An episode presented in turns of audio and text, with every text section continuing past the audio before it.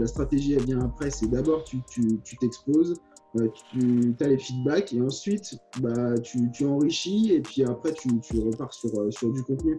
Vraiment, je trouve qu'on en fait trop. On en fait vraiment trop. On met pas assez l'accent sur la qualité et ça, je le vois sur toutes les personnes euh, que j'ai entraînées et ils me font tous le même retour. Ils sont vraiment sont drivés par ce, besoin de toujours euh, en faire plus. Et encore une fois, ça revient sur euh, euh, l'essence même de l'escalade et la définition qu'on lui donne. C'est voilà, je pratique, je pratique, je pratique, je vais devenir meilleur. Ça marche, oui, c'est sûr. Mais il y a peut-être d'autres choses à faire. Le problème, c'est qu'il parcourt jamais ce qui se passe derrière. Donc en fait, le corps il est assez intelligent pour dire bah, si jamais tu vas derrière, je vais compenser avec l'articulation qui est à côté et comme ça, tu auras mal. Évaluer que l'articulaire et penser que derrière, il va y avoir un transfert en termes de, de locomotion, pour moi, c'est pas suffisant.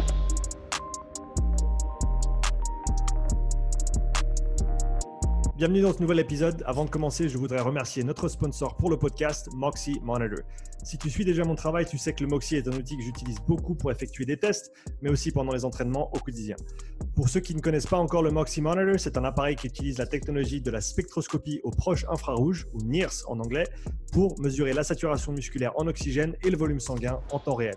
C'est un capteur non invasif qui se place sur la peau et peut être porté pendant tout type d'entraînement ou activité sportive. Les grimpeurs le portent sur leurs avant-bras, les joueurs de hockey sur la glace, les nageurs peuvent le porter dans l'eau.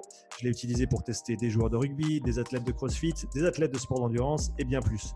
Le Moxie te permet d'individualiser les périodes de travail et de repos, d'optimiser la charge, les répétitions et les séries, d'identifier les seuils d'entraînement en temps réel et même de corriger les mouvements en fonction de ce que les données indiquent.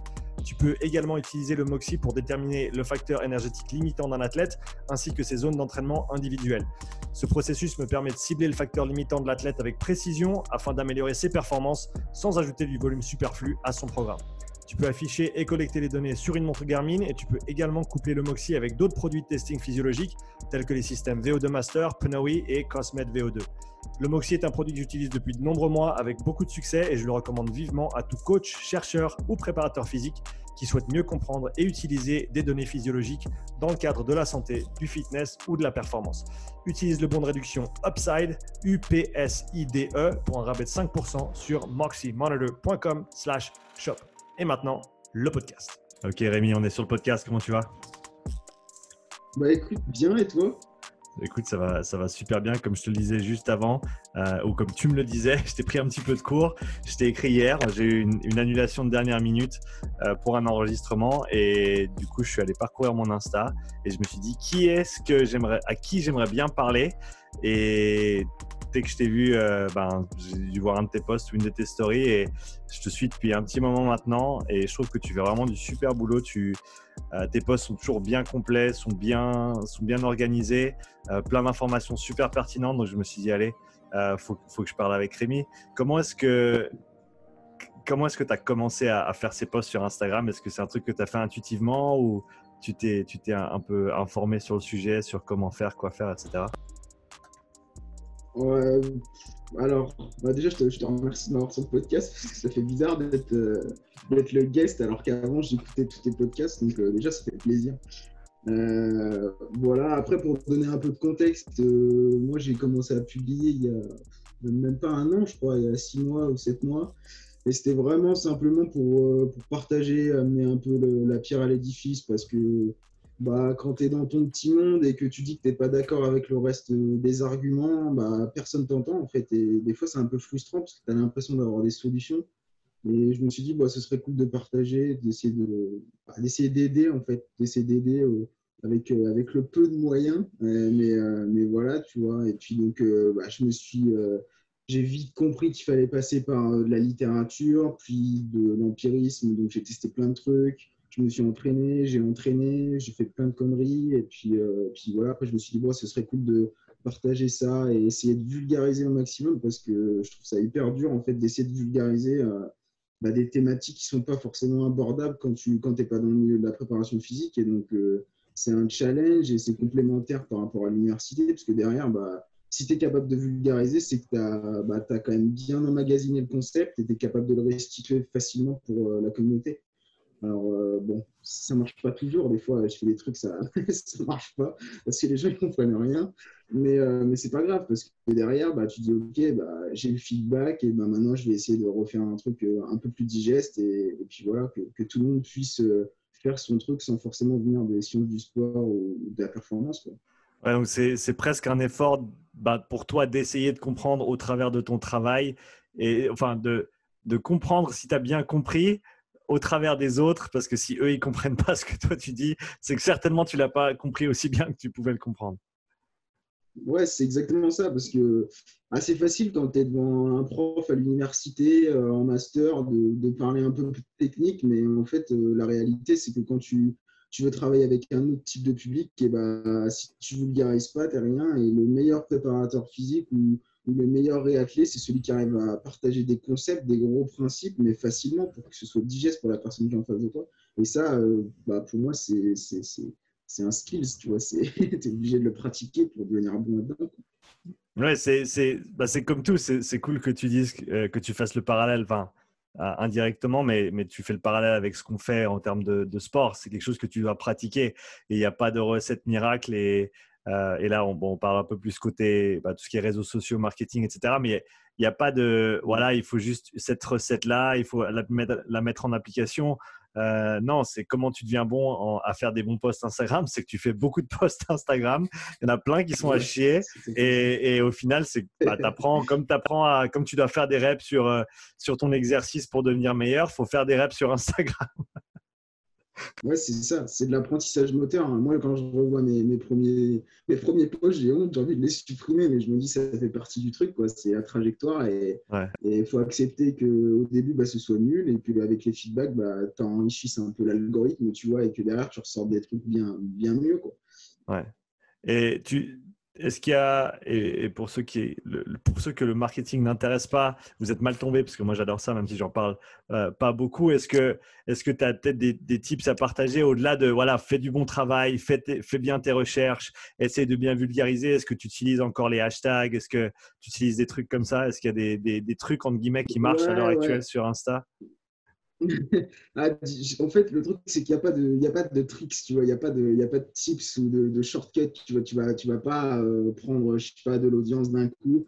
Euh, enfin, je sais que par exemple, tu es, bien familiarisé avec Gary et, et en fait, j'ai compris dès le début que ce qui était important, c'était non seulement la quantité, la fréquence et le partage en fait que tu fais avec l'audience. Et ça, c'est les, les, trois piliers. Et après, le reste, c'est un peu du plus ouais, tu peux rajouter des hashtags si ça te fait plaisir, mais moi, je t'avoue que je les ai pas changés depuis le début et je pense que je les changerai pas parce que, en fait, ça me barbe. Et puis, euh, si j'en intéresse, tant mieux. Si j'en intéresse pas, bah, c'est le jeu, c'est comme ça.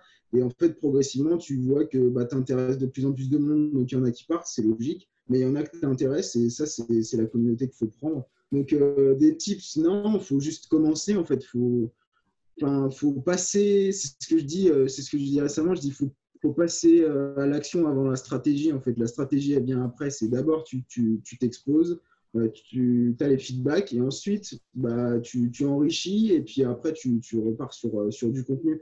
Et c'est comme ça. Donc, d'abord, d'abord, faut tester et puis après, faut, faut réévaluer et puis rebalancer comme un entraînement, en fait. C'est ça, ouais. Mets en application, regarde ce qui se passe, réévalue ton approche et, et, va de l'avant comme ça. Rémi, tu viens, tu viens de quel sport, toi, à l'origine, ou quel sport tu as fait dans, dans tes années euh, euh, formatrices? Ouais, alors j'ai fait, j'ai fait pas mal de sports, j'ai touché à tout depuis que je suis tout petit. Euh, alors j'ai fait pas mal d'escalade et beaucoup des sports, des sports nature en fait. Euh, peu, très peu de sport collectif. J'en ai fait au début, bah, comme tout le monde, je suis passé par le foot parce que voilà. Mais ça m'a pas plu parce que voilà, les sports d'équipe, ça, ça ne me convenait pas personnellement. Et donc, je me suis orienté vers beaucoup d'escalade. J'ai fait pas mal d'escalade. J'ai fait de la course. Euh, j'ai fait du kayak. J'ai fait, en fait, je fais plein de, sports. Et ce que tu disais à habilité ouverte, en fait, c'était que il, fallait être proche de la nature. Et, c'était ça, c'était ça qui me drivait. J'adore, j'adore ce genre de sport-là. Ouais. Et, aujourd'hui, tu pratiques quel sport encore, euh, on va dire, intensément ou sérieusement? Euh, alors là, j'ai changé. Je me suis mis récemment au vélo et à la course à pied. C'est, je sais pas, là, j'ai une période. Des fois, ça fonctionne comme ça, et j'ai une période où là, je deviens complètement obsessif à, chercher l'entraînement. Donc, je, passe mon temps à m'entraîner, à rechercher pour l'entraînement, essayer de comprendre comment ça marche. Euh, le vélo, la course à pied, euh, aussi un peu de triathlon parce que je m'intéresse à ces disciplines-là. Et essayer de faire le tri en fait de toutes ces informations-là. Mais de base, ouais, j'ai fait pas mal d'escalade, donc ça me donne une, bonne base, mais c'est des sports carrément différents, donc c'est complémentaire. Comment est-ce que tu es, es, venu à, coacher Quel a été ton, parcours pour arriver où tu en es aujourd'hui? Ouais, alors j'ai vraiment un parcours traditionnel, il n'y a rien d'extraordinaire. c'est vraiment, euh, j'ai fait une licence comme tout le monde en STAPS, ensuite je suis allé en master, euh, master à Lyon, euh, en préparation physique. Et puis le contenu des cours, hein, moi je ne suis pas là pour critiquer l'université, j'adore le contenu des cours, je trouve que c'est vraiment une base qui est solide et qui est importante à avoir. Mais à un moment donné, je me suis dit, en fait, si tu veux vraiment progresser dans ce domaine-là, il va falloir que tu ailles chercher les choses ailleurs parce que l'université, ça ne va pas être suffisant. C'est une très bonne base et je suis content de, parce que je continue encore à l'université. Mais je me suis dit, il va falloir aller chercher autre part. Donc, euh, bah, je, suis allé, euh, je suis allé faire des stages, que ce soit l'équipe de France d'escalade. J'ai pris encore une fois euh, plein, plein de choses, des choses qui allaient, d'autres qui n'allaient pas selon moi. Et puis, je me suis enrichi comme ça. Et puis euh, là, début de l'année dernière, je suis rentré à la Fédé euh, française de cyclisme et j'entraîne un athlète en, particulier de haut niveau. Donc pareil, ça a permis d'enrichir encore ce que, je connaissais. Et puis euh, bah, l'art du coaching, en fait, aussi, être capable de, vulgariser, de faire comprendre des concepts. puis voilà, puis encore à côté, j'ai travaillé dans des salles d'escalade et puis j'ai aussi fait du coaching. Et là, je viens de démarrer un, ben, comme en business en réathlétisation, en fait, je fais pas mal de retours de blessures parce que je trouve que c'est quelque chose qui est intéressant, un petit peu délaissé. Et euh, je trouve qu'il y a pas mal d'opportunités. J'aime bien euh, bah, amener du contenu sur le retour de blessures parce que, parce que je trouve que le contenu disponible, dans notre cercle, ça va parce qu'on a à peu près les mêmes personnes sur les réseaux sociaux et on a une bonne idée de ce que c'est un retour de blessure. Mais dans le schéma classique des personnes, c'est quand même des fois, il y a des limites et justement, donc là, je me suis intéressé à ça. donc là, je, coach plusieurs personnes sur des retours de blessures euh, diverses et variées. de, depuis, tu étais toujours intéressé par toutes ces différentes avenues, toutes ces différentes disciplines? Est-ce que tu étais toujours aussi, entre guillemets, polyvalent? Ou est-ce que tu as commencé, on va dire, très dans, dans, dans une lignée et tu as commencé ensuite à, à t'éparpiller sans être péjoratif, bien sûr, à, à gauche et à droite? Ouais, ouais, ouais. Non, non, mais en fait, il faut le dire parce que je suis, je suis tellement polyvalent qu'en fait, je ne suis, pas, suis pas expert dans tous les sports. Mais par contre, j'ai un, un, niveau qui est, qui est bien au-dessus de la moyenne et je suis bon dans le sport, mais je ne suis pas un expert. Et ça, évidemment, à un moment donné, si tu veux être expert dans un domaine, il faut y passer beaucoup de temps. Et moi, je suis plus euh, du genre à essayer d'optimiser un peu tout et d'être bon dans tout plutôt que d'être expert dans l'un parce que je sais que je ne serai jamais sportif de haut niveau et c'est la vie, c'est comme ça. je n'ai pas de mal à ça. Mais non, j'ai plutôt un peu touché à tout et voilà, essayé de, compléter, euh, de compléter un peu mon bagage. Et puis, euh, depuis que je suis petit, en fait, on m'a toujours dit de faire euh, plein, plein de sports pour enrichir le bagage de coordination, etc. Donc, non, non, j'ai jamais, j'ai jamais fait un focus spécialement sur un sport. Et, quand, il en est du, bah, du coaching, parce que tu travailles dans pas mal, ou tu as travaillé en tout cas dans pas mal de disciplines différentes, de ce côté-là aussi, tu as toujours été polyvalent euh, Ou est-ce que tu pensais au début te spécialiser dans un truc et ensuite c'est parti de là? Ouais, alors j'ai tout de suite vu quand, parce qu'en licence 3, j'avais fait, un, fait un, stage en équipe de France et j'ai tout de suite vu que si je me spécialisais dans un sport que j'adorais, parce qu'à l'époque, l'escalade, j'étais obsessif, je voulais faire que ça, euh, je me suis dit, si je fais ça, euh, l'avenir dans la préparation physique, ça va être compliqué parce que, euh, parce que même si tu travailles à haut niveau, bah, les conditions de travail, c'était pas forcément extraordinaire. Et moi, ça me plaisait pas. Et je me suis dit, bah, il n'y a, pas, a pas 10 000 choix. Euh, je dis soit je continue l'université, ce que j'ai fait, et je prends un penchant un peu plus recherche, ce que je suis en train de faire maintenant. Ou alors, soit je m'éparpille dans les disciplines, je fais préparateur physique dans une fédé, puis dans l'autre, puis ensuite je fais un peu de boulot. Ça, ça me plaît pas trop en fait. Je n'ai pas trop envie de m'éparpiller. Ça... Alors euh, oui, tu, tu as, comment tu apprécies parce que tu travailles avec du public de haut niveau j'adore ça. Je trouve ça hyper enrichissant. Mais à choisir, je préfère quelque chose de plus stable et, euh, voilà quoi, travailler peut-être à côté avec euh, un public plus lambda, mais je considère tout le monde comme un sportif de haut niveau hein, à son niveau, mais je fais pas de distinction. Mais voilà, je préfère ça. Ça me plaît plus en fait. Tu as parlé de ton passé dans, dans l'escalade. à quel âge tu as commencé J'ai commencé à grimper en extérieur, je sais pas, je dois avoir 6 ans, quoi, 5-6 ans. Euh, c'était dans ta famille ou c'était dans ta, ta, communauté? Ouais, c'était dans ma famille en fait. Euh, c'était voilà, c'est ma famille. Euh, ils m'ont quand même assez dissuadé de pas trop faire de sport collectif parce que j'ai un père qui, a fait pas mal de, football, mais, mais voilà, il s'est dit ouais, il y a autre chose, il y a autre chose, va faire autre chose. Il y a des trucs qui sont aussi enrichissants, ça va t'apprendre plein de choses. Et donc voilà, après, ils m'ont toujours laissé le choix, mais, euh, mais j'ai touché très petit à plein, plein de sports, notamment l'escalade. Et ouais, je sais pas, j'avais 6 ans.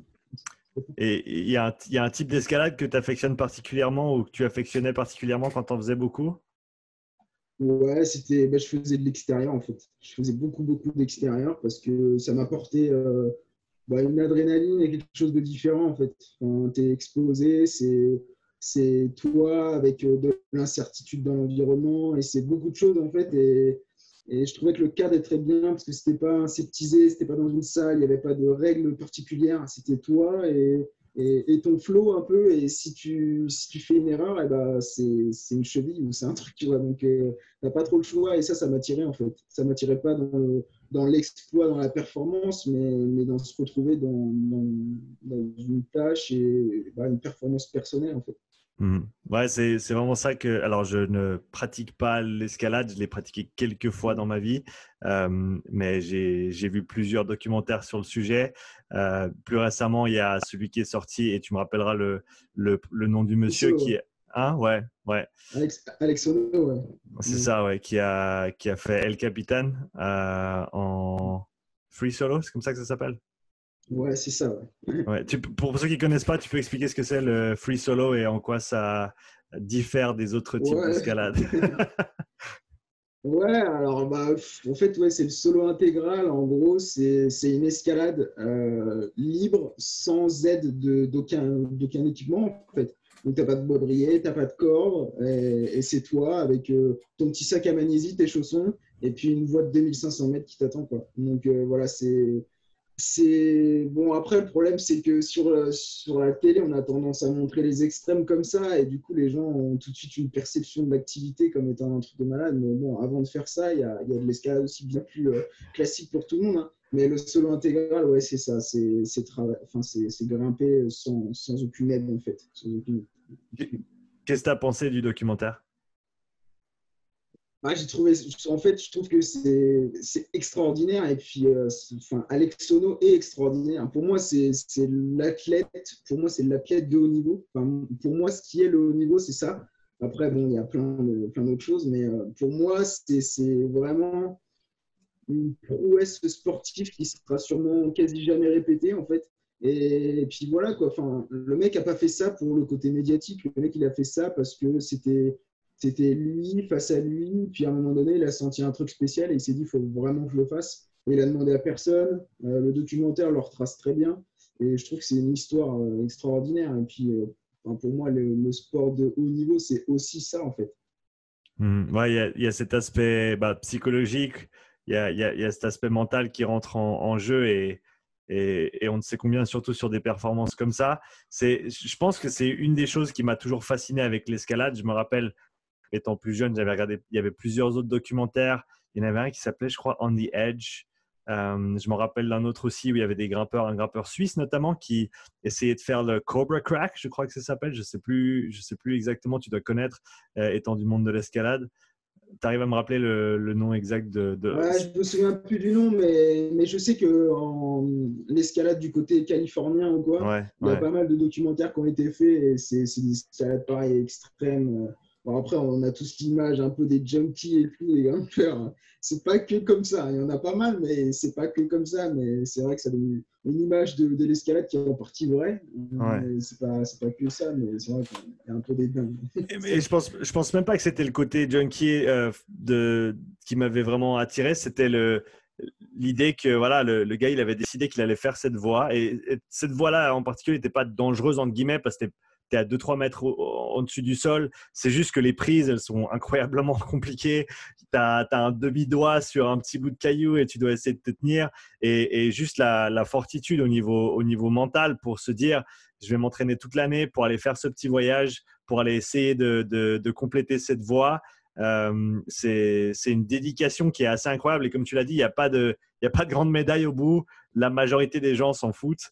Euh, et, c'est vraiment juste arriver à faire quelque chose que, que toi, tu as envie de faire. Quoi. Ouais, c'est une, bah, une, satisfaction qui est personnelle. Quoi. Moi, je connais plein de personnes qui ne sont pas du tout médiatisées, mais qui font des trucs pour eux sans le dire à personne. Et des fois, c'est vraiment de l'exploit. quoi. Si, si, tu passes devant ça et tu te dis, ouais, le mec, il a fait ça sans corps, bah, vachement étonné. Et pour moi, la performance sportive, c'est ça. Et tu n'as pas besoin de le dire, en fait. Et c'est ça qui est souvent bien en escalade. Alors évidemment, il y en a qui vivent, donc qui sont obligés de médiatiser, mais il y en a d'autres qui font ça dans, dans le plus grand des secrets. Et, quand tu le sais, quand tu es un peu dans les petits papiers, bah, tu te dis en fait c'est extraordinaire. Enfin, c'est un exploit sportif. Ouais, ça, me fait penser à, Rodney Mullen, je ne sais pas si tu connais, un gars qui fait du skate et qui a des, des, vidéos qui datent d'il y, y, a 20 ans en arrière où il, fait, il, fait beaucoup de, il faisait beaucoup de, de flat où il était juste sur, euh, voilà, sur sa planche, euh, sur un bout de goudron à plat et il faisait des trucs absolument incroyables avec sa planche. Tu avais l'impression qu'il la bougeait avec ses mains, mais il faisait ça avec ses pieds. Et il n'a jamais vraiment fait de compétition en fait. Il a toujours fait ça pour lui, très longtemps considéré comme un des, un des meilleurs skateboarders, mais voilà, bah, médiatisé, etc. Tout le monde le connaissait, mais il, ça l'intéressait pas de faire des compètes. Il faisait vraiment juste du skate pour lui. Ouais, ouais, ça, c'est. Moi, je trouve, ça, ça marrant, entre guillemets, parce que euh, tu dis qu'il a un talent, s'il le mettait euh, au service de la performance et du haut niveau, il serait là-haut, mais c'est pas son choix, en fait. Et c'est respectable. Hum, hum. Et donc, tu as dit, tu as parlé d'avoir passé un petit peu de temps en équipe de France d'escalade. Euh, par rapport à, ton expérience avant, avant ce passage dans l'équipe de France, Qu'est-ce que tu as vu là-bas? Qu'est-ce que tu as rencontré? Qu'est-ce, que, qui différait de ce que tu avais fait avant ou vu avant? Euh, bah, déjà, quand tu ouvres la porte même de, l'équipe de France, bah, tu es, content. Tu es, vraiment à là. C'est, l'endroit où tout se passe, où tu as les meilleurs Français. Et donc, j'ai essayé. Euh, moi, j'ai fait une, modélisation un peu de la performance. J'avais fait une analyse un peu systémique de, de, tous les facteurs de la performance. Quelque chose de plutôt euh, pas très vague, en fait, hyper précis, une map, en fait. Euh, et puis moi, je, ouais, j'ai essayé de, de comprendre. J'en ai retiré plein, plein de choses. Après, évidemment, il y a, il y a toujours, des, il y a toujours des limitations dans l'organisation, dans la façon dont, dont, tout est fait, parce que en fait, on en revient à, à l'escalade comme elle est, comme elle est vécue par, par les anciens, c'est-à-dire euh, il y a beaucoup d'autonomie, euh, bah, la préparation physique, est, c'est de l'empirisme pour la plupart des gens, pour la plupart des athlètes, donc c'est mmh. difficile de les remettre en question. Et là, d'ailleurs, bah, c'est, le, problème pour tous les gens qui ont changé ce qui se passe dans la fédération parce que bah, c'est difficile de changer un état d'esprit, surtout dans une discipline comme l'escalade. Donc, ce que j'ai vu, c'était surtout ça, assez éparpillé. Chacun avait son plan, chacun avait son entraîneur, chacun travaillait. Euh, après, donc, ils se retrouvaient et ça, c'était intéressant. Euh, après, je ne sais pas, j'ai du mal parce que je ne sais pas justement ce que, ce que chaque personne fait et, comment on pourrait optimiser en fait le, travail de chacun parce que moi maintenant j'ai une vision un peu euh, euh, différente de, la préparation physique et je me dis il y a vraiment des choses qui sont possibles mais, mais ils sont tous à droite à gauche et on ne sait pas où aller quoi. donc c'est j'ai retenu ça après j'ai vu le préparateur physique j'ai vu les contenus il y avait des choses intéressantes euh, voilà, je pense qu'il y, a encore une courbe de progression, mais c'est intéressant de voir déjà qu'il y a des choses qui sont en place. Pour, un, grimpeur intermédiaire, voire avancé en termes de, niveau, de ta perspective, de ton vécu, quels sont les, plus grands trous que tu vois dans leur préparation physique de manière générale? Euh, alors, je ne sais pas trop. Après, ça dépend du, niveau parce qu'on a tout le temps, enfin, on a des profils qui sont carrément différents. On a des gens, ils vont grimper, euh, ils vont faire que de l'escalade. Et du coup, ils vont devenir hyper efficients en escalade. Euh, mais ils vont passer euh, voilà, 15 heures par semaine à grimper. Puis on en a d'autres, ils vont faire un peu de préparation physique, 3-4 heures. Ils vont grimper 3-4 heures là-dessus et puis ils vont avoir le même niveau. En général, les facteurs de la performance, quand même, pour l'escalade, c'est la force au niveau des fléchisseurs des doigts. On ne peut pas dire le contraire. En général, si tu si augmentes ce facteur-là, si le facteur mental suit son cours, tu as une augmentation de la performance qui est quasi systématique. Hein. Il n'y a, pas, a pas vraiment à chercher. Après, tu peux, pour moi, c'est le vrai facteur limitant. Après, essayer de regarder les ratios en, termes, de, en termes de force euh, sur les tailles de réglettes différentes. Mais en général, ce qui revient, c'est quand même ça. C'est le facteur de performance, qu'on veuille ou non, ce que la littérature a dit. Tu peux pas aller. Euh, c'est comme ça, quoi. Et, donc, tu dis, si c'est quelque chose qui, qui pêche un petit peu, il, entre guillemets, il suffit de l'entraîner et ça, ça va avoir un, impact positif sur la performance. Ouais, c'est ça. Après, bon, faut, faut tout ramener par rapport à son contexte parce que si la personne n'a jamais fait d'escalade et tu lui dis, bah, bah on va faire, on va faire euh, de l'entraînement de force au niveau des fléchisseurs des doigts, bah, c'est peut-être sauter un peu les étapes. Quoi. Donc, déjà, tu regardes la personne grimper, tu vois qu'elle a un bagage technique de coordination, qu'elle sait se placer, euh, qu'elle a une gestuelle, qu'elle a emmagasiné, elle a un bon répertoire de, mouvements. Après, tu te dis, bon, bah là, maintenant, c'est comme, euh, c'est comme pour toi, à un c'est facteur limitant. Quel est le facteur limitant? Je travaille le facteur limitant. Et puis, du coup, au lieu de grimper 15 heures, bah, tu vas peut-être grimper 7, tu vas rajouter 2 de muscu et puis euh, tu vas augmenter ton niveau. C'est ça, en fait. À un moment donné, il faut être euh, efficient. Et c'est vrai qu'en escalade, on a tendance à beaucoup, beaucoup, beaucoup pratiquer, ce qui est une bonne chose parce que voilà, la loi des 10 000 heures. tu es obligé, si tu veux être expert, tu es obligé de pratiquer. Mais à un moment donné, ça, tu vois, ça, comme, ça va sur une courbe qui commence à, être plate et à ce moment-là, il bah, faut, faut, essayer de choper le facteur limitant et vraiment travailler dessus. Mhm. De, de, tout ce que tu as appris jusqu'à maintenant et par rapport à ce que toi tu faisais quand toi tu faisais de l'escalade, quand tu pratiquais beaucoup, quelle partie de ta vision a changé le plus en termes de, de, de performance, d'escalade, de, euh, des, bah, des, choses qui, qui, vont avoir un impact dessus? Au-delà de, tu as parlé de la force des, des fléchisseurs de, doigts. Au-delà de ça, qu'est-ce qui a changé le plus dans ta vision au cours des années? Ouf.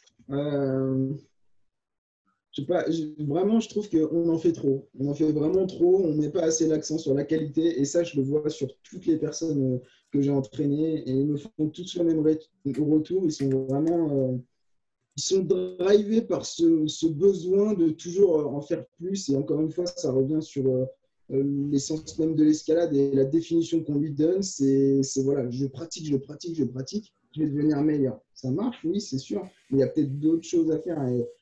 Progressivement, je m'aperçois qu'en fait, souvent en escalade, en tout cas, je trouve que la qualité va prendre le pas sur la quantité. Il faut en faire, il faut en faire, je dis pas le contraire.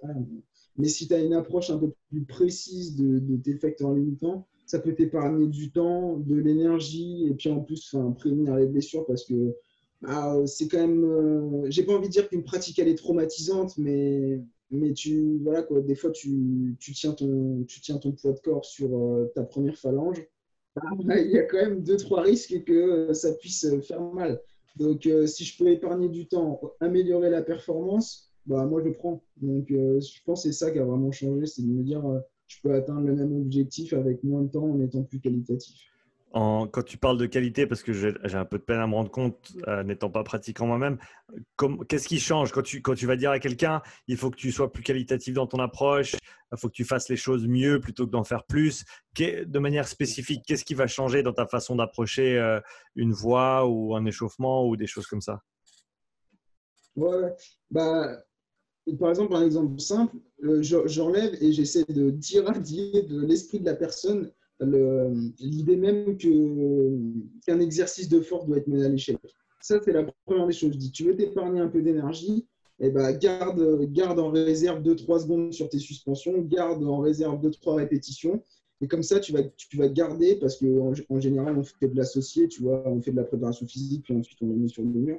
Mais je dis, voilà, si tu gardes un peu de qualité, t'inquiète, on va progresser sur des semaines, des mésos, on va, on va progresser, on va augmenter ça. Mais garde ta qualité parce que derrière, tu vas, tu vas faire ta pratique. Euh, tu vas faire euh, vraiment ce, ce, dont tu veux être bon. Et, pour ça, tu vois, tu ne peux, pas, tu peux pas aller à l'échec au début de ton entraînement et espérer que sur tes coordinations, ce soit bien après. Mmh. Donc, euh, ça, c'est vraiment la première chose. Je leur dis, bon, bah voilà, tu vois, sur les protocoles de force, si tu fais trois séries, c'est c'est ton, ton, ta dose minimale effective, tu vas réussir à progresser, mais tu vas pas être sur ton volume maximal auquel tu peux pas récupérer. Euh, et du coup, bah là, la, progression, elle prend place entre les deux, et derrière, je peux garder de la qualité sur, sur l'entraînement en escalade. Mhm. Comment est-ce que tu intègres les concepts qui, qui, nous viennent du, du FRS euh, ou du, du, FRC Comment est-ce que tu intègres ces concepts-là quand tu penses préparation physique pour un sport comme l'escalade? Ouais, euh, alors ça, c'est. Ça, a aussi changé, du coup, ça, c'est cool parce que ça a aussi changé mon approche. C'est parce que dans toutes les disciplines que, enfin, que je faisais et que j'essayais de coacher, que ce soit l'escalade, le kayak, on était vraiment sur des disciplines où il y avait un énorme degré d'incertitude et je ne savais jamais dans quelle position mon athlète allait se retrouver. En escalade, c'est ça le problème, c'est qu'il y a quatre athlètes et ils vont utiliser quatre techniques différentes pour quatre positions articulaires différentes. Et je me suis dit, bah, en fait, euh, l'ancienne approche qui était de s'entraîner classiquement, faire des tractions lestées, faire des tractions à bras, c'est bien, mais est-ce que ça te prépare spécifiquement aux demandes de ton activité, sachant que ton activité, en fait, par nature, c'est de l'incertitude? Donc, je me suis dit, bah, en fait, on on peut pas utiliser cette approche-là, euh, cette approche un peu top-bottom, là, où genre, euh, on va faire un mouvement, puis on va devenir efficient, on va charger le mouvement, on va surcharger, surcharger, surcharger. Et je me suis dit, non, en fait, cette approche-là, elle est bien, ce qu'on nous donne d'ailleurs à l'université, je trouve ça intéressant. Mais il y a l'autre approche bottom-up où tu te dis, bon, bah, on va entraîner finalement ce qui me permet de progresser dans mon environnement, donc principalement mon articulaire.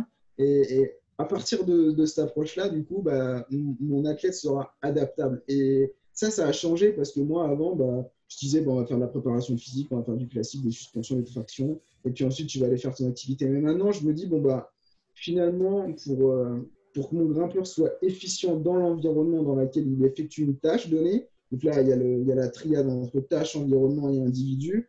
Et ben, au centre de tout ça, dans l'interaction, tu vas avoir le, mouvement qui va se créer. Mais mon individu, il faut vraiment que j'optimise les outils qu'il a et les outils qu'il a, c'est ses articulations. Et c'est pour ça que l'approche FRC, j'ai trouvé ça génial pour toutes ces, activités-là. Je ne l'utilise pas partout. Euh, je trouve qu'il y a des limites, euh, surtout pour les, disciplines type locomotion et course à pied. Mais pour l'escalade, je trouve que c'est vraiment bien parce qu'on euh, a tendance à utiliser beaucoup de mouvements en chaîne ouverte. et puis voilà, il faut avoir un contrôle et il faut avoir un contrôle sur les fins d'amplitude. Et bah, ça, FRC, c'est ce qu'ils vendent. Hein. Donc, donc, je l'ai pris, je l'ai intégré. Donc, après, tu, tu, évalues ton athlète, tu regardes les déficits articulaires, tu travailles les déficits articulaires, tu continues d'intégrer dans des patterns qui sont globaux. Et ensuite, tu lui fais faire son activité. Et pour moi, c'était la recette, euh, enfin, c'est une des recettes euh, gagnantes, entre guillemets, de prépa. Tu peux expliquer les différents, la différence entre un exercice euh, en mouvement chaîne ouverte et chaîne fermée? Ouais, en, bah, gros, très simplement, euh, quand tu es rattaché au sol, ça va être en chaîne fermée. Et quand tu vas avoir, quand tu vas avoir un membre qui va, qui, va être, euh, qui va sortir du sol, tu vas être en chaîne ouverte, tout simplement. Et, effectivement, le système FRC travaille beaucoup, et ça, on, on l'a vu, c'est pas une mauvaise chose, mais travaille beaucoup en chaîne ouverte. On a toute l'image du 90-90 au sol où tu fais ta rotation interne du pied. Voilà. Ça, c'est de la chaîne ouverte parce que tu vas lever le pied. Mais ce qui me dérangeait aussi dans cette approche-là, ce qui était intéressant pour l'escalade, mais ce qui me dérangeait pour les autres activités, c'est qu'on perdait un référentiel et notre référentiel terrestre. Et, des fois, pour l'escalade, ce n'était pas trop un problème. Effectivement, on a, le, on a le référentiel terrestre qui est le mur, mais ce n'était pas aussi important que quand tu quand tu t'adresses à un coureur euh, qui constamment va, va accumuler de l'impact sur du plat et va utiliser sa locomotion. Donc, euh, donc ça, c'est la différence entre chaîne ouverte et chaîne fermée. Et c'est pour ça que j'utilise dans l'escalade. En fait, c'est un outil qui est, extraordinaire. Il y a des articulations en particulier qui, qui demandent à être travaillées un petit peu plus que les autres en, en escalade?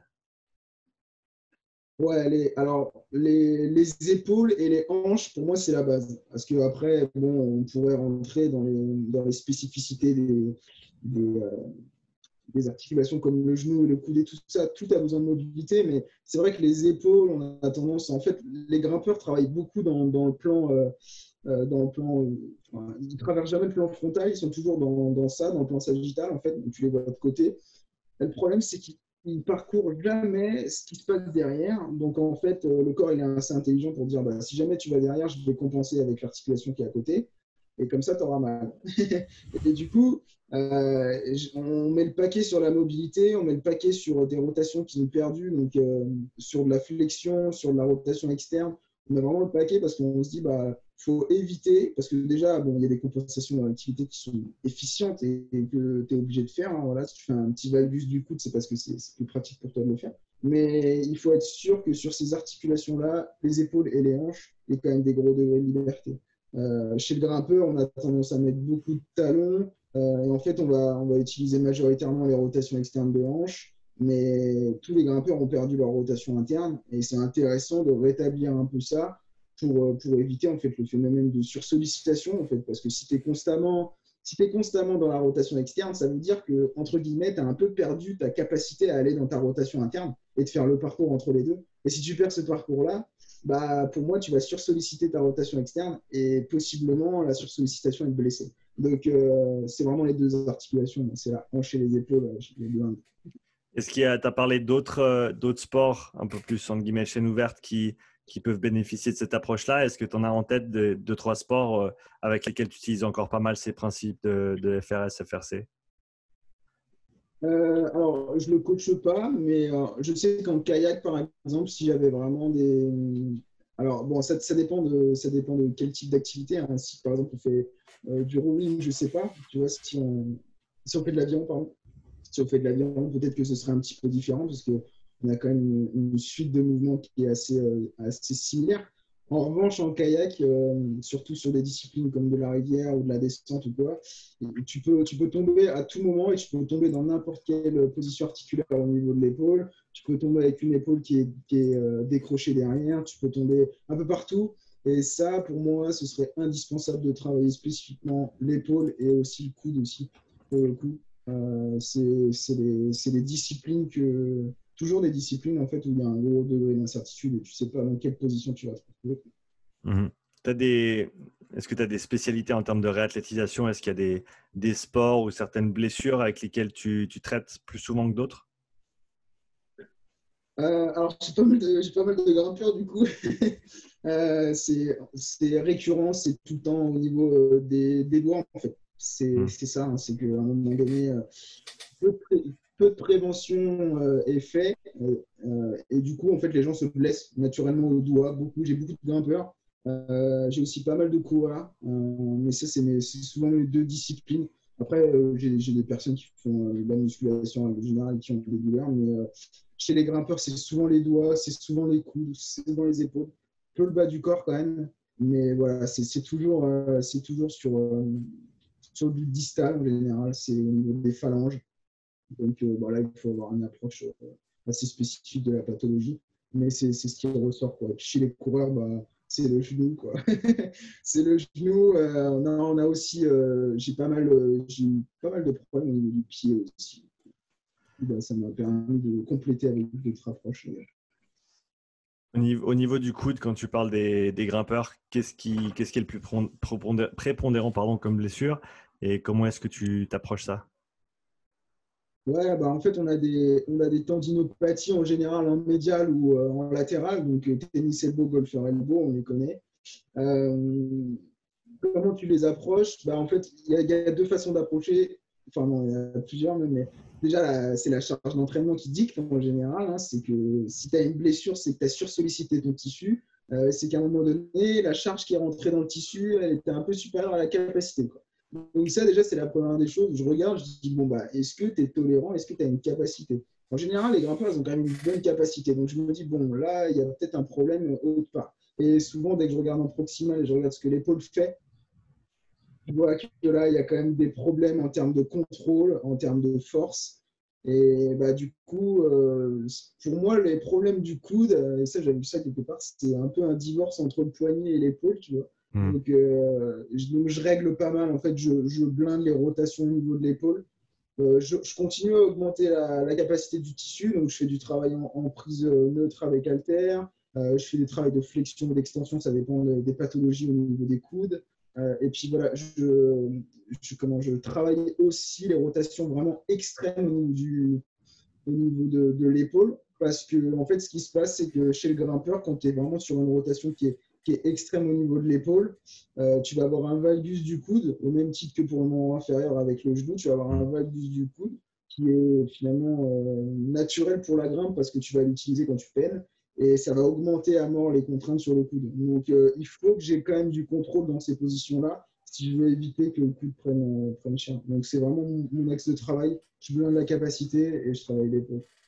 Est-ce qu'il y a des idées reçues auxquelles tu dois faire face encore beaucoup en termes de, de la, raison pour laquelle quelqu'un se blesse en escalade ou, la nature des blessures et, la façon de les aborder? La façon de les aborder, hein, c'est tous les jours. J'ai vraiment beaucoup de messages euh, parce que bah, le problème, c'est que quand tu tapes ta pathologie avec escalade, tu tombes sur les derniers articles de, de 1990, tu vois, et les articles disent tous la même chose. Tu t'arrêtes, euh, tu en as trop fait, il faut que tu glaces, il faut que tu ailles ton médecin. Le problème, c'est que déjà, si tu vas chez ton médecin, c'est ce qu'il va te donner en général. ça dépend, je schématise, euh, je suis un petit titilleux, mais le problème, c'est qu'on a encore trop d'idées reçues sur euh, les tendinopathies, sur les lésions myoaponébrotiques. On a vraiment encore des idées sur. on a l'impression que notre tissu est faible et qu'il va casser si jamais tu fais une bêtise, mais euh, euh, la réalité, c'est que si tu as une blessure de sursollicitation, elle était déjà présente avant que tu aies les symptômes. C'est-à-dire que quand tu as entendu ton claque ou tu as commencé à avoir des douleurs, probablement ton tissu était déjà lésé depuis un bon bout de temps. Mais c'est que maintenant que tu t'en aperçois, et bah, du coup, en fait, le truc, c'est que bah, tu es assez pragmatique, tu regardes, et puis tu augmentes la capacité de ton tissu, puis tu gères les symptômes, et progressivement, tu varies entre les deux. Mais c'est ça, en fait, c'est pas plus compliqué que ça, et les gens veulent toujours essayer de trouver des, des raccourcis et tout. Mais il n'y en a pas. Si tu veux revenir dans ton activité, il va falloir, euh, principe de spécificité, il va falloir euh, euh, travailler tes tissus pour qu'ils soient aptes à, contrôler les contraintes de ton environnement, donc augmenter la capacité du tissu, tout simplement. Et quand tu as parlé de tendinopathie, si je me trompe pas, là, et, je suis pas physio, je ne suis pas médecin, donc prenez tout ça avec, pour, ce qui, pour ce que c'est, mais si, si j'avais entendu en, tout cas que la façon de gérer le, retour au sport et le retour à l'activité avec une tendinopathie n'était pas la même que sur une autre, un autre type de blessure, surtout du point de vue de la gestion de la douleur.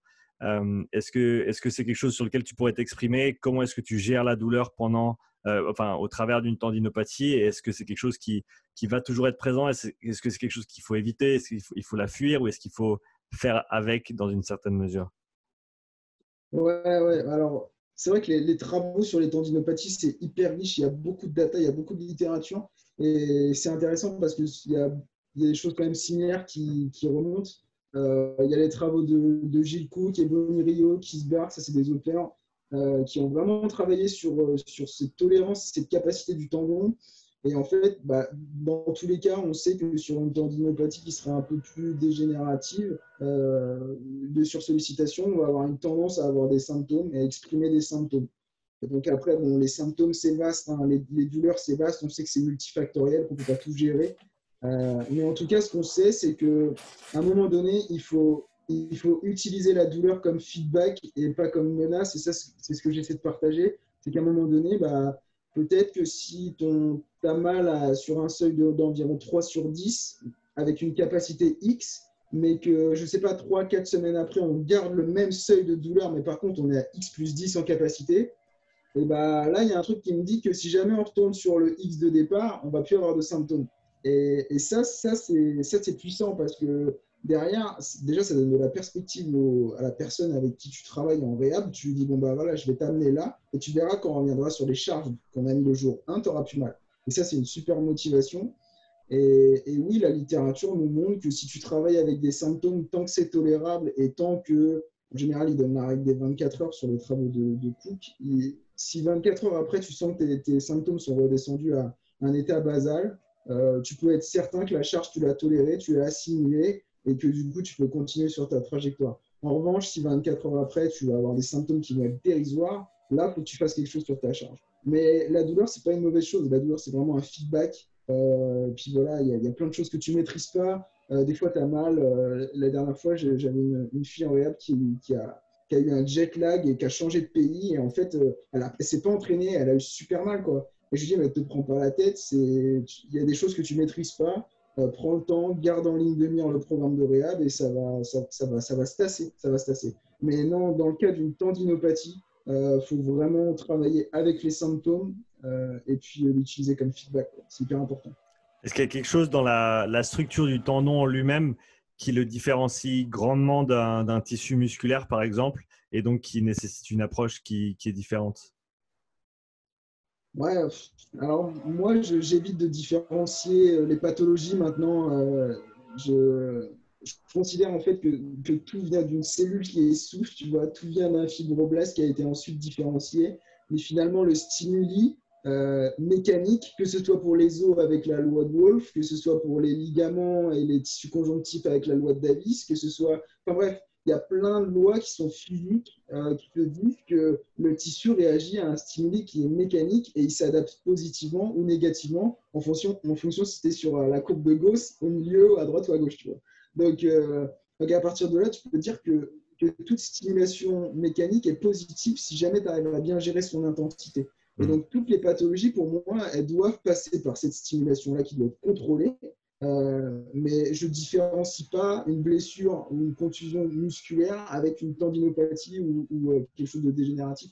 Et c'est pour ça que je n'ai pas trop l'accent sur le diagnostic parce que je trouve que les personnes ont peur. Alors évidemment, si tu as une fracture ouverte, on va faire un diagnostic, c'est pas la question c'est sûr. Mais voilà, quand tu es sur des pathologies qui sont chroniques, euh, le problème des spécialistes, et je ne les mets pas tous dans une case, il y en a qui sont très compétents, mais c'est qu'en général, ils te disent, bah, là, c'est pas bon, quoi. là, c'est pas bon. Euh, et du coup, euh, c'est un peu une décision qui, est fatale. Et, et moi, j'aime pas trop. Je préfère travailler avec le point de départ qu'on me donne. Moi, de toute façon, je sais que tu ne veux pas te faire opérer, donc on, on oublie cette option-là. Par contre, je vais essayer d'améliorer la fonction au, maximum en diminuant euh, les symptômes au, minimum. Donc, euh, diminuer les symptômes, augmenter la fonction. Et puis, euh, bah, toutes tes activités que tu souhaites faire, il faut qu'elles soient entre les deux. Donc, hmm. c'est ça. Et je différencie plus trop, en fait, à part les, pathologies osseuses, où j'ai tendance aussi à regarder sur le côté un peu nutritionnel et tout. Mais, mais sinon, j'essaie de ne pas trop différencier. En fait, j'ai tout le temps la même approche. Tu as parlé de, des, soucis osseux et de la nutrition. En quoi la nutrition a une importance par rapport à notre structure osseuse? Ouais, alors je dis pas que certains, euh, certains comment, suppléments, hein, on va rentrer dans le vif du sujet. Euh, j'espère que Vassili va m'écouter. mais euh, en fait, je dis pas qu'il y, y, a des déficiences précises qui vont mener à une dégénération osseuse, mais c'est vrai mmh. sur du chronique, euh, et puis ça, tu as eu un podcast récemment sur, euh, sur euh, la triade de l'athlète, je crois, il me mhm. semble. Et, et ça, c'est quelque chose qui ressort quand même grandement. Et, et c'est vrai que sur du chronique, si, si, si, si tu as un déficit calorique qui est prolongé, bah, tu vas avoir une baisse de la récupération. Après, c'est une, une, cascade de conséquences. Mais le problème, c'est que peut-être que ta fracture de fatigue ou ta fracture osseuse, bah, peut-être que de base, ce n'était pas forcément un problème de tolérance, c'était juste que tu ne hmm. récupérais pas de la charge que tu te donnais. Et donc là, il faut regarder, et c'est pour ça que l'approche euh, multifactorielle de, de, la prévention, c'est hyper important. Et il faut regarder un peu autre part. Alors, ce n'est pas mon boulot, moi, je ne suis pas, euh, je suis pas un euh, spécialiste de, de, de ça, de, la nutrition, même si je me suis formé. Mais, mais des fois, c'est bien d'essayer de comprendre un peu le contexte de la personne et de se dire bah, peut-être que là, en fait, il y a un déficit et il faudrait peut-être que je le gère un peu mieux. Bah, peut-être que je lui explique que euh, la répartition des macronutriments et la balance énergétique globale, c'est quand même important pour, mm. euh, pour, euh, pour, ça. Quoi. Donc, il faut, faut, aussi voir ailleurs. Et ça retombe beaucoup au niveau osseux quand même. Je, à chaque fois que je vois une fracture de fatigue, je dis que, à mon avis, c'est que la personne ne digère pas bien sa charge d'entraînement et mm. c'est un problème de récupération plus de tolérance qu'autre chose. Quoi. Mhm. ok, super intéressant. Et si on parle maintenant réattelé en, course à pied, tu as parlé du genou qui est assez souvent touché, des pieds. Euh, qu'est-ce que tu vois comme type de blessure le, plus souvent et comment est-ce que tu abordes celle-ci? Euh, Alors, j'ai pas mal de problèmes au niveau de, la, la bandyliotibiale, le TFL. J'ai eu pas mal de coureurs dans cette situation-là. Euh, donc ça, c'est assez récurrent. Tendon patellaire, pas trop parce que nous, on fait de la course. Enfin, moi, j'ai pas mal de personnes qui font de la course à pied. Et en général, les tendinopathies patellaires, c'est pas trop le problème. C'est souvent chez les personnes qui font beaucoup de sauts en hauteur ou quoi, beaucoup sur des composantes très verticales. Euh, moi, j'ai beaucoup de TFL. J'ai aussi pas mal de problèmes au pied. Euh, j'ai eu un tibial postérieur. Euh, j'ai eu, eu, des problèmes sur le creux poplité aussi. Mais c'est tout le temps. En fait, tu regardes, ce que tu observes, c'est en général quasi à peu près la même chose. Euh, dans les dynamiques et dans la façon dont, la personne bouge. Donc, euh, pareil, en général, les déficits, c'est un peu les mêmes. La, façon dont j'approche la blessure, c'est un peu les, les mêmes. Quoique, j'utilise pas forcément la même approche. Tu vois, pour l'escalade, j'utiliserai FRC. Euh, après, pour, pour la course à pied, j'ai un petit peu changé, j'ai un peu changé mon point de vue là-dessus. Et dans, dans, quel sens tu l'as, tu l'as changé? Qu'est-ce que tu utilises comme, comme approche maintenant pour, la, pour cette, ce type de réathlète Ouais, bah, en fait, j'utilise toujours, hein, j'utilise toujours FRC. Je trouve qu'il y a, vraiment il y, a, il y, a, de la valeur dans l'évaluation articulaire qu'ils font et hmm. je l'utilise toujours. Sauf que la course à pied, c'est quand même une, discipline où la locomotion, bah, c'est la base. Euh, et, peu importe ce qu'on dit, et quand tu t'intéresses vraiment à la littérature, la locomotion, il y a quand même des patterns qui sont assez similaires dans la façon dont tu cours. C'est tout le monde va attaquer en supination et va finir avec un toe off au niveau du gros orteil. C'est comme ça. C'est tout le monde a une, pronation au niveau du pied et une rotation interne du fémur. C'est comme ça. Tu peux pas, tu peux pas dissocier les deux. Et du coup, évaluer que l'articulaire et penser que derrière il va y avoir un transfert en termes de locomotion, pour moi, c'est pas suffisant. Alors, je l'utilise, mais je n'utilise pas que ça. J'ai passé récemment la course de, Gary Ward sur euh, le pied et sur euh, Lower Body euh, Biomechanics. Là. Et j'ai trouvé ça ultra riche parce que c'est carrément aux antipodes de FRC. Hmm. Parce que là, ils sont en train de te parler d'un mouvement relatif entre, entre les deux continuums de la rotation interne, rotation externe, la supination, la pronation et le parcours entre les deux. Euh, Pat Davidson aussi parlait de, des stratégies d'yielding et d'overcoming chez le coureur. Et, moi, ça me passionne parce que je me dis, en fait, la solution, elle se trouve pas seulement que dans l'articulaire. À un moment donné, euh, il court et c'est voilà, de la cinétique, donc euh, c'est un mouvement. Et donc, le mouvement, il faut le prendre en compte. Donc, je dis pas qu'il faut évaluer au FMS, mais je dis qu'il y a quand même de la valeur à utiliser le, le running gate et regarder comment la personne effectue son, effectue son, son activité. Quoi. Récemment, j'ai eu une, une, fille aussi qui faisait euh, du vélo et j'ai regardé le bike fit. J'ai regardé le bike fit, j'ai regardé le travelling de la patella et je me donne une vision globale parce que si seulement tu fais de l'articulaire et que tu sais pas comment la personne évolue dans son activité, pour moi, tu ne peux pas résoudre le problème. Quoi. Donc, euh, donc, je regarde plein d'indicateurs et j'essaie de me faire une idée sur, sur la pathologie de la personne. Et, du coup, sur un genou, sur un pied, si tu n'utilises pas autant le FRC qu'on va dire que sur le haut du corps. Euh, quels autres outils tu vas mettre en application, bien sûr selon les différents contextes, euh, pour, pour, aider ces personnes à, se remettre en, en jambes. Du coup, c'est un, un, bon mot qu'on peut utiliser et, retourner à leur sport de prédilection. Ouais. Alors, bah déjà, moi, je mets un gros, je gros paquet sur le verbatim. J'essaie vraiment de, quand je fais un entretien avec une personne, j'essaie d'aller vraiment au fond des choses, de voir quel mouvement est provocatif Parce qu'en général, quand, tu sais, euh, voilà, as mal quand tu fais de la, corde à sauter, euh, tu as mal derrière au niveau du mollet, tendinopathie d'Achille, c'est fortement possible. Euh, voilà, j'essaie d'avoir vraiment une vision globale et déjà ça, me donne, ça me donne mon orientation générale de travail et je sais quasi, pas à tous les coups, mais en général, j'ai une bonne idée du tendon qui est, dans le jeu ou en tout cas du tissu qui est dans le jeu. Ensuite, après, j'utilise j'utilise pas mal les, mouvements relatifs. En fait, j'essaie de regarder euh, comment le pied, j'ai mis un gros focus récemment sur le pied, mais comment le pied bouge dans l'espace, dans les trois plans, euh, dans les trois plans de l'espace. Est-ce que tu as perdu en fait un, côté du continuum qui permet Le problème, c'est qu'après tu sursollicites dans l'autre côté. Euh, voilà, j'essaie de voir un peu. Donc, j'utilise toujours FRC. pour donner un exemple concret, j'utilise FRC pour l'inversion et l'éversion de la cheville en chaîne ouverte. Donc là, ça me donne déjà une bonne idée de ce que la personne fait. Et ensuite, je regarde au sol le passage de la supination à la pronation et je regarde si euh, l'affaissement de l'arche plantaire se fait bien. Euh, et si je vois qu'en en fait, il y a un problème là-dedans, j'ai même pas besoin d'aller autre part. Je dis, bon, bah, déjà, je vais restaurer ça et je travaillerai sur la capacité du tissu par la suite. Parce qu'il y, a un truc, c'est que l'approche de se dire toujours plus de capacité, c'est à sa limite à un moment donné parce que si la personne elle bouge mais mal, bah ouais, tu peux toujours augmenter. Et c'est ça la littérature sur les tendinopathies. Des fois, c'est un peu réductionniste parce qu'ils sont là en disant bah, isométrie, isométrie, euh, heavy slow resistance. Euh, ouais, c'est cool, tu vois, ça marche. L'excentrique, ça marche, on sait. L'hypertrophie euh, en série, ça marche. Le problème, c'est qu'à un moment donné, si, tu n'as pas une vision de la chaîne cinétique dans son global, bah, pour régler une, pathologie, c'est compliqué. Quoi. Euh, je regarde beaucoup, je regarde beaucoup au niveau de la hanche, euh, de la hanche et du pied sur les problèmes de genoux. là, je suis en train de, continuer un petit peu sur. je ne suis pas expert là-dessus, hein, mais je suis en train de regarder les logiques de compression et d'expansion. Pat Davidson, il en parle très bien.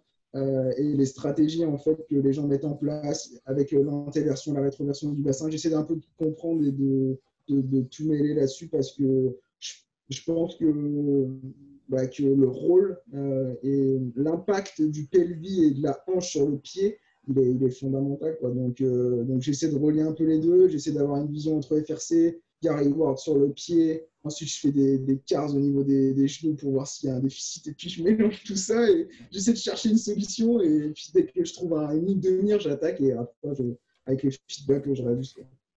Ouais, c'est super intéressant ce que tu dis. Ben, J'ai fait un live euh, il, y a, il, y a, deux heures en arrière avec Fred Kos et, Kevin. Et je ne sais pas si tu as eu l'occasion de, de, jeter un petit coup d'œil, mais on, a, on, a, passé un, bon moment sur cette idée euh, capacité tissulaire contre bioméca. Ouais, euh, entendu, ouais. et, et, donc, c'est cool de t'entendre rebondir là-dessus. Ça fait une troisième voix sur la question. Euh, donc, c'est super intéressant. Et, et, comme tu disais, Pat Davidson parle très, très bien de ces concepts qui, si je me trompe pas, à origine euh, de, de, de, Bill Hartman, Bill Hartman, je vais dire son nom comme je sais le dire. Euh, donc pour ceux qui sont intéressés, allez checker l'épisode 150 du podcast avec Bill Hartman euh, et que, que, Pat Davidson et beaucoup d'autres références aussi. Euh, ouais, et, comme tu dis, c'est d'essayer de comprendre ces, ces stratégies. Enfin, l'idée de base, c'est qu'on a un grand sac de fluide et, et que c'est notre façon de gérer les, les différentes pressions et, ces différents liquides et, volumes euh, qui, qui, nous permettent de bouger. On n'est pas des poulies avec des, avec des bras de levier. C'est pas aussi simple que ça. Euh, mais, mais, encore une fois, ça, ça, rajoute un degré de complexité parce que voilà, tu n'as plus trois plans de mouvement avec tes poulies et, tes points d'attache, etc. Maintenant, c'est un système euh, complexe qui, travaille dans tous les plans en même temps. Tu as un seul plan techniquement. Et, mais voilà, sans, sans, trop se perdre là-dedans, c'est vraiment fascinant et, et c'est cool de voir que tu essaies de, relier tout ça. Je pense que l'intersection entre les différents points de vue et les différentes disciplines, c'est, c'est là où la, la, magie se fait en général. Et, c'est chouette d'entendre tes, tes euh, comment dire ça, tes réflexions sur, sur le sujet. Bah, pour continuer là-dessus et, parler de, quelque chose d'un petit peu plus général, on va dire, comment est-ce que toi tu abordes euh, les nouvelles informations quand tu essaies d'apprendre quelque chose, quand tu, soit tu prends un cours, tu, regardes une vidéo, tu vois un truc qui peut-être que tu n'avais pas encore sur ton radar, que tu connaissais pas encore. Comment est-ce que tu l'envisages? Comment est-ce que tu le juges? Comment est-ce que tu peut-être par la suite l'intègres ensuite? Ouais, euh, ça c'est vaste parce que j'accumule beaucoup, beaucoup d'infos. Tu vois, là j'ai écouté le dernier avec Bill Hartman que tu as fait et j'ai trouvé fantastique parce que je le suivais déjà je trouve qu'il est sous-côté, moi, sur les réseaux, euh, surtout sur Absolument. C'est vrai que c'est assez complexe, c'est assez complexe et il faut être vraiment, faut être, faut être échauffé quand tu vas il y a, sur Il y a des, il y a des prérequis, on parle de prérequis pour faire certains mouvements euh, au niveau FRC, etc. Il y a des, il, y a des il y a des prérequis si tu veux aller écouter Bill Hartman. je suis obligé de le mettre en 0,5 en vitesse parce que sinon, des fois, je ne chope pas tout. mais, mais c'est hyper intéressant. Et là, je compte d'ailleurs acheter des boucles de Pat Davidson parce qu'il euh, faut, faut, vraiment lâcher. mais donc, ouais, j'essaie d'avoir vraiment une vision. Moi, j'aime bien la vidéo, j'aime bien l'écoute. Euh, et puis, bah, je suis sur les réseaux comme tout le monde. Donc, euh, dès que je vois quelque chose, dès que je vois quelque chose d'intéressant, j'essaie de comprendre pourquoi ça marche. Euh, je sais que tu as interviewé David Gréréable, je le trouve hyper intéressant. Je trouve qu'il a vraiment des fondements qui sont intéressants, donc qui rejoignent un peu des fois PRI et tout. Mhm. Mais j'essaie de comprendre, tu vois, il, parlait de France Bosch et de la co-contraction du whisky aujourd'hui et solaire. Je vais voir France Bosch, j'ai lu son bouquin. ensuite, euh, je, vais voir Jack Toura, que tu as interviewé aussi. Euh, Jack Toura, lui, c'est tolérance du tissu dans non patellaire. Donc, j'ai acheté son e-book, je l'ai lu. Euh, et en fait, j'essaie de, j'essaie au maximum d'enrichir le truc. Et des fois, il y a des trucs, ça, ça, ça me convient pas. Tu vois, je trouve que l'approche, euh, des fois, PRI, avec vraiment les asymétries, euh, en mode tu dois vraiment faire pronation, enfin, fessier droit, pronation, pied droit. Des fois, je trouve que ça va trop loin. Donc, je dis, bon, là, il faut pas que j'aille aussi loin que ça. Je vais mmh. revenir un peu aux bases.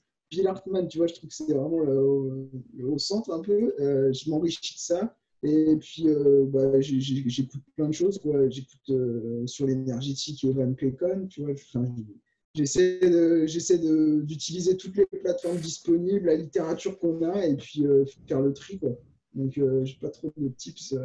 et donc, tu, tu ratisses large pour, pour faire simple. Et, je pense que c'est le meilleur moyen d'avoir une, bonne vue d'ensemble. Quand tu, quand tu parles de faire le tri, comment est-ce que toi, tu effectues le tri une fois que tu as, tu as on va dire, absorbé ces, différentes informations Comment est-ce que tu mets ensemble? Est-ce que tu écris? Est-ce que tu quel est ton processus d'apprentissage une fois que tu as trouvé l'information que tu cherchais, on va dire? Ouais, euh, moi, je n'ai pas trop, trop de processus. Ça m'arrive vraiment sur des podcasts où je sens qu'il y a un truc que je n'ai pas saisi. En général, je, nomme, je, marque le timestamp et je dis là, il faut que j'y revienne, je n'ai rien compris. euh, ça m'arrive plein de fois avec les podcasts d'Evan. Des fois, ça va, ça va trop loin, trop vite et je peine. Donc, euh, j'essaie de noter un petit peu au minimum. Euh, après, bon, voilà, euh, je pense qu'il y a vraiment une valeur à avoir une base et je trouve que l'université nous la donne parce que sans base, tu n'es pas capable de nuancer en fait un autre, une autre chose, un autre concept. Parce que du coup, on ne peut pas sauter les étapes, c'est il faut la base. Il faut, il faut l'ancien modèle des systèmes énergétiques pour comprendre le suivant. Sinon, sinon tu es là, tu comprends pas, tu peux pas nuancer. Donc, donc ouais, c'est souvent là-dedans, c'est dans cette nuance-là que j'arrive à intégrer les choses et à me dire, bon, bah, en fait, ouais, ce système énergétique-là, il n'est pas, il pas intéressant parce que, et puis euh, après, je, je, relis. Après, je, note pas, euh, je note pas tout, euh, mais j'enregistre des podcasts que je trouve hyper intéressants, je les garde sous la main. Et, quand tu parles de, recherche, tu as dit que c'est quelque chose dans, lequel tu te plongeais un petit peu plus. dernièrement, est-ce que comment est-ce que tu lis les, papiers? Est-ce que c'est tu parcours les abstraits, tu trouves des trucs intéressants, après tu vas creuser? Est-ce que tu lis tous les papiers en entier? Est-ce que tu prends des notes? Quelle est, ton approche par rapport aux études de manière générale? Ouais, bah, après, moi j'ai un, un, passé, un petit passé, mais j'ai fait de la recherche pendant deux ans. Moi j'ai fait vraiment du labo, enfin du labo. J'ai fait de la biomécanique, mais, mais du coup j'ai j'ai compris comment vite lire en travers, hein, en diagonale, un papier scientifique en retenant un petit peu, en lisant bien les statistiques, en comprenant les protocoles, est-ce que c'était fiable. Euh, et du coup, ça, ça m'a vraiment donné une capacité à, aller sur PubMed, à sélectionner les mots-clés et tout de suite choper de l'information qui était plutôt bonne. Et, ça, ça m'a vraiment formé je suis content d'être passé par là pour, euh, pour, pour réussir à distinguer euh, le le moins bon ou le, peu potable en termes de statistiques, euh, en termes de fiabilité. Et, voilà, donc euh, en, général, je fais ça. Mais après, je vais voir des blogs, je vais voir plein de choses. Des fois, il y a un blog qui est, ultra moche, mais je sens qu'il y a un truc qui est intéressant là-dedans. Il y a deux, trois références. Alors, ouais, c'est peut-être pas super beau, mais par contre, euh, j'ai l'impression que le mec, s'y connaît quand même. Donc, j'y vais, je lis, et puis j'assimile je prends les liens, je vais rechercher, et puis, euh, puis voilà, ça se fait de fil en aiguille. Hein. J'ai 40 onglets ouverts sur mon ordi comme tout le monde et j'ai pas envie de les quitter.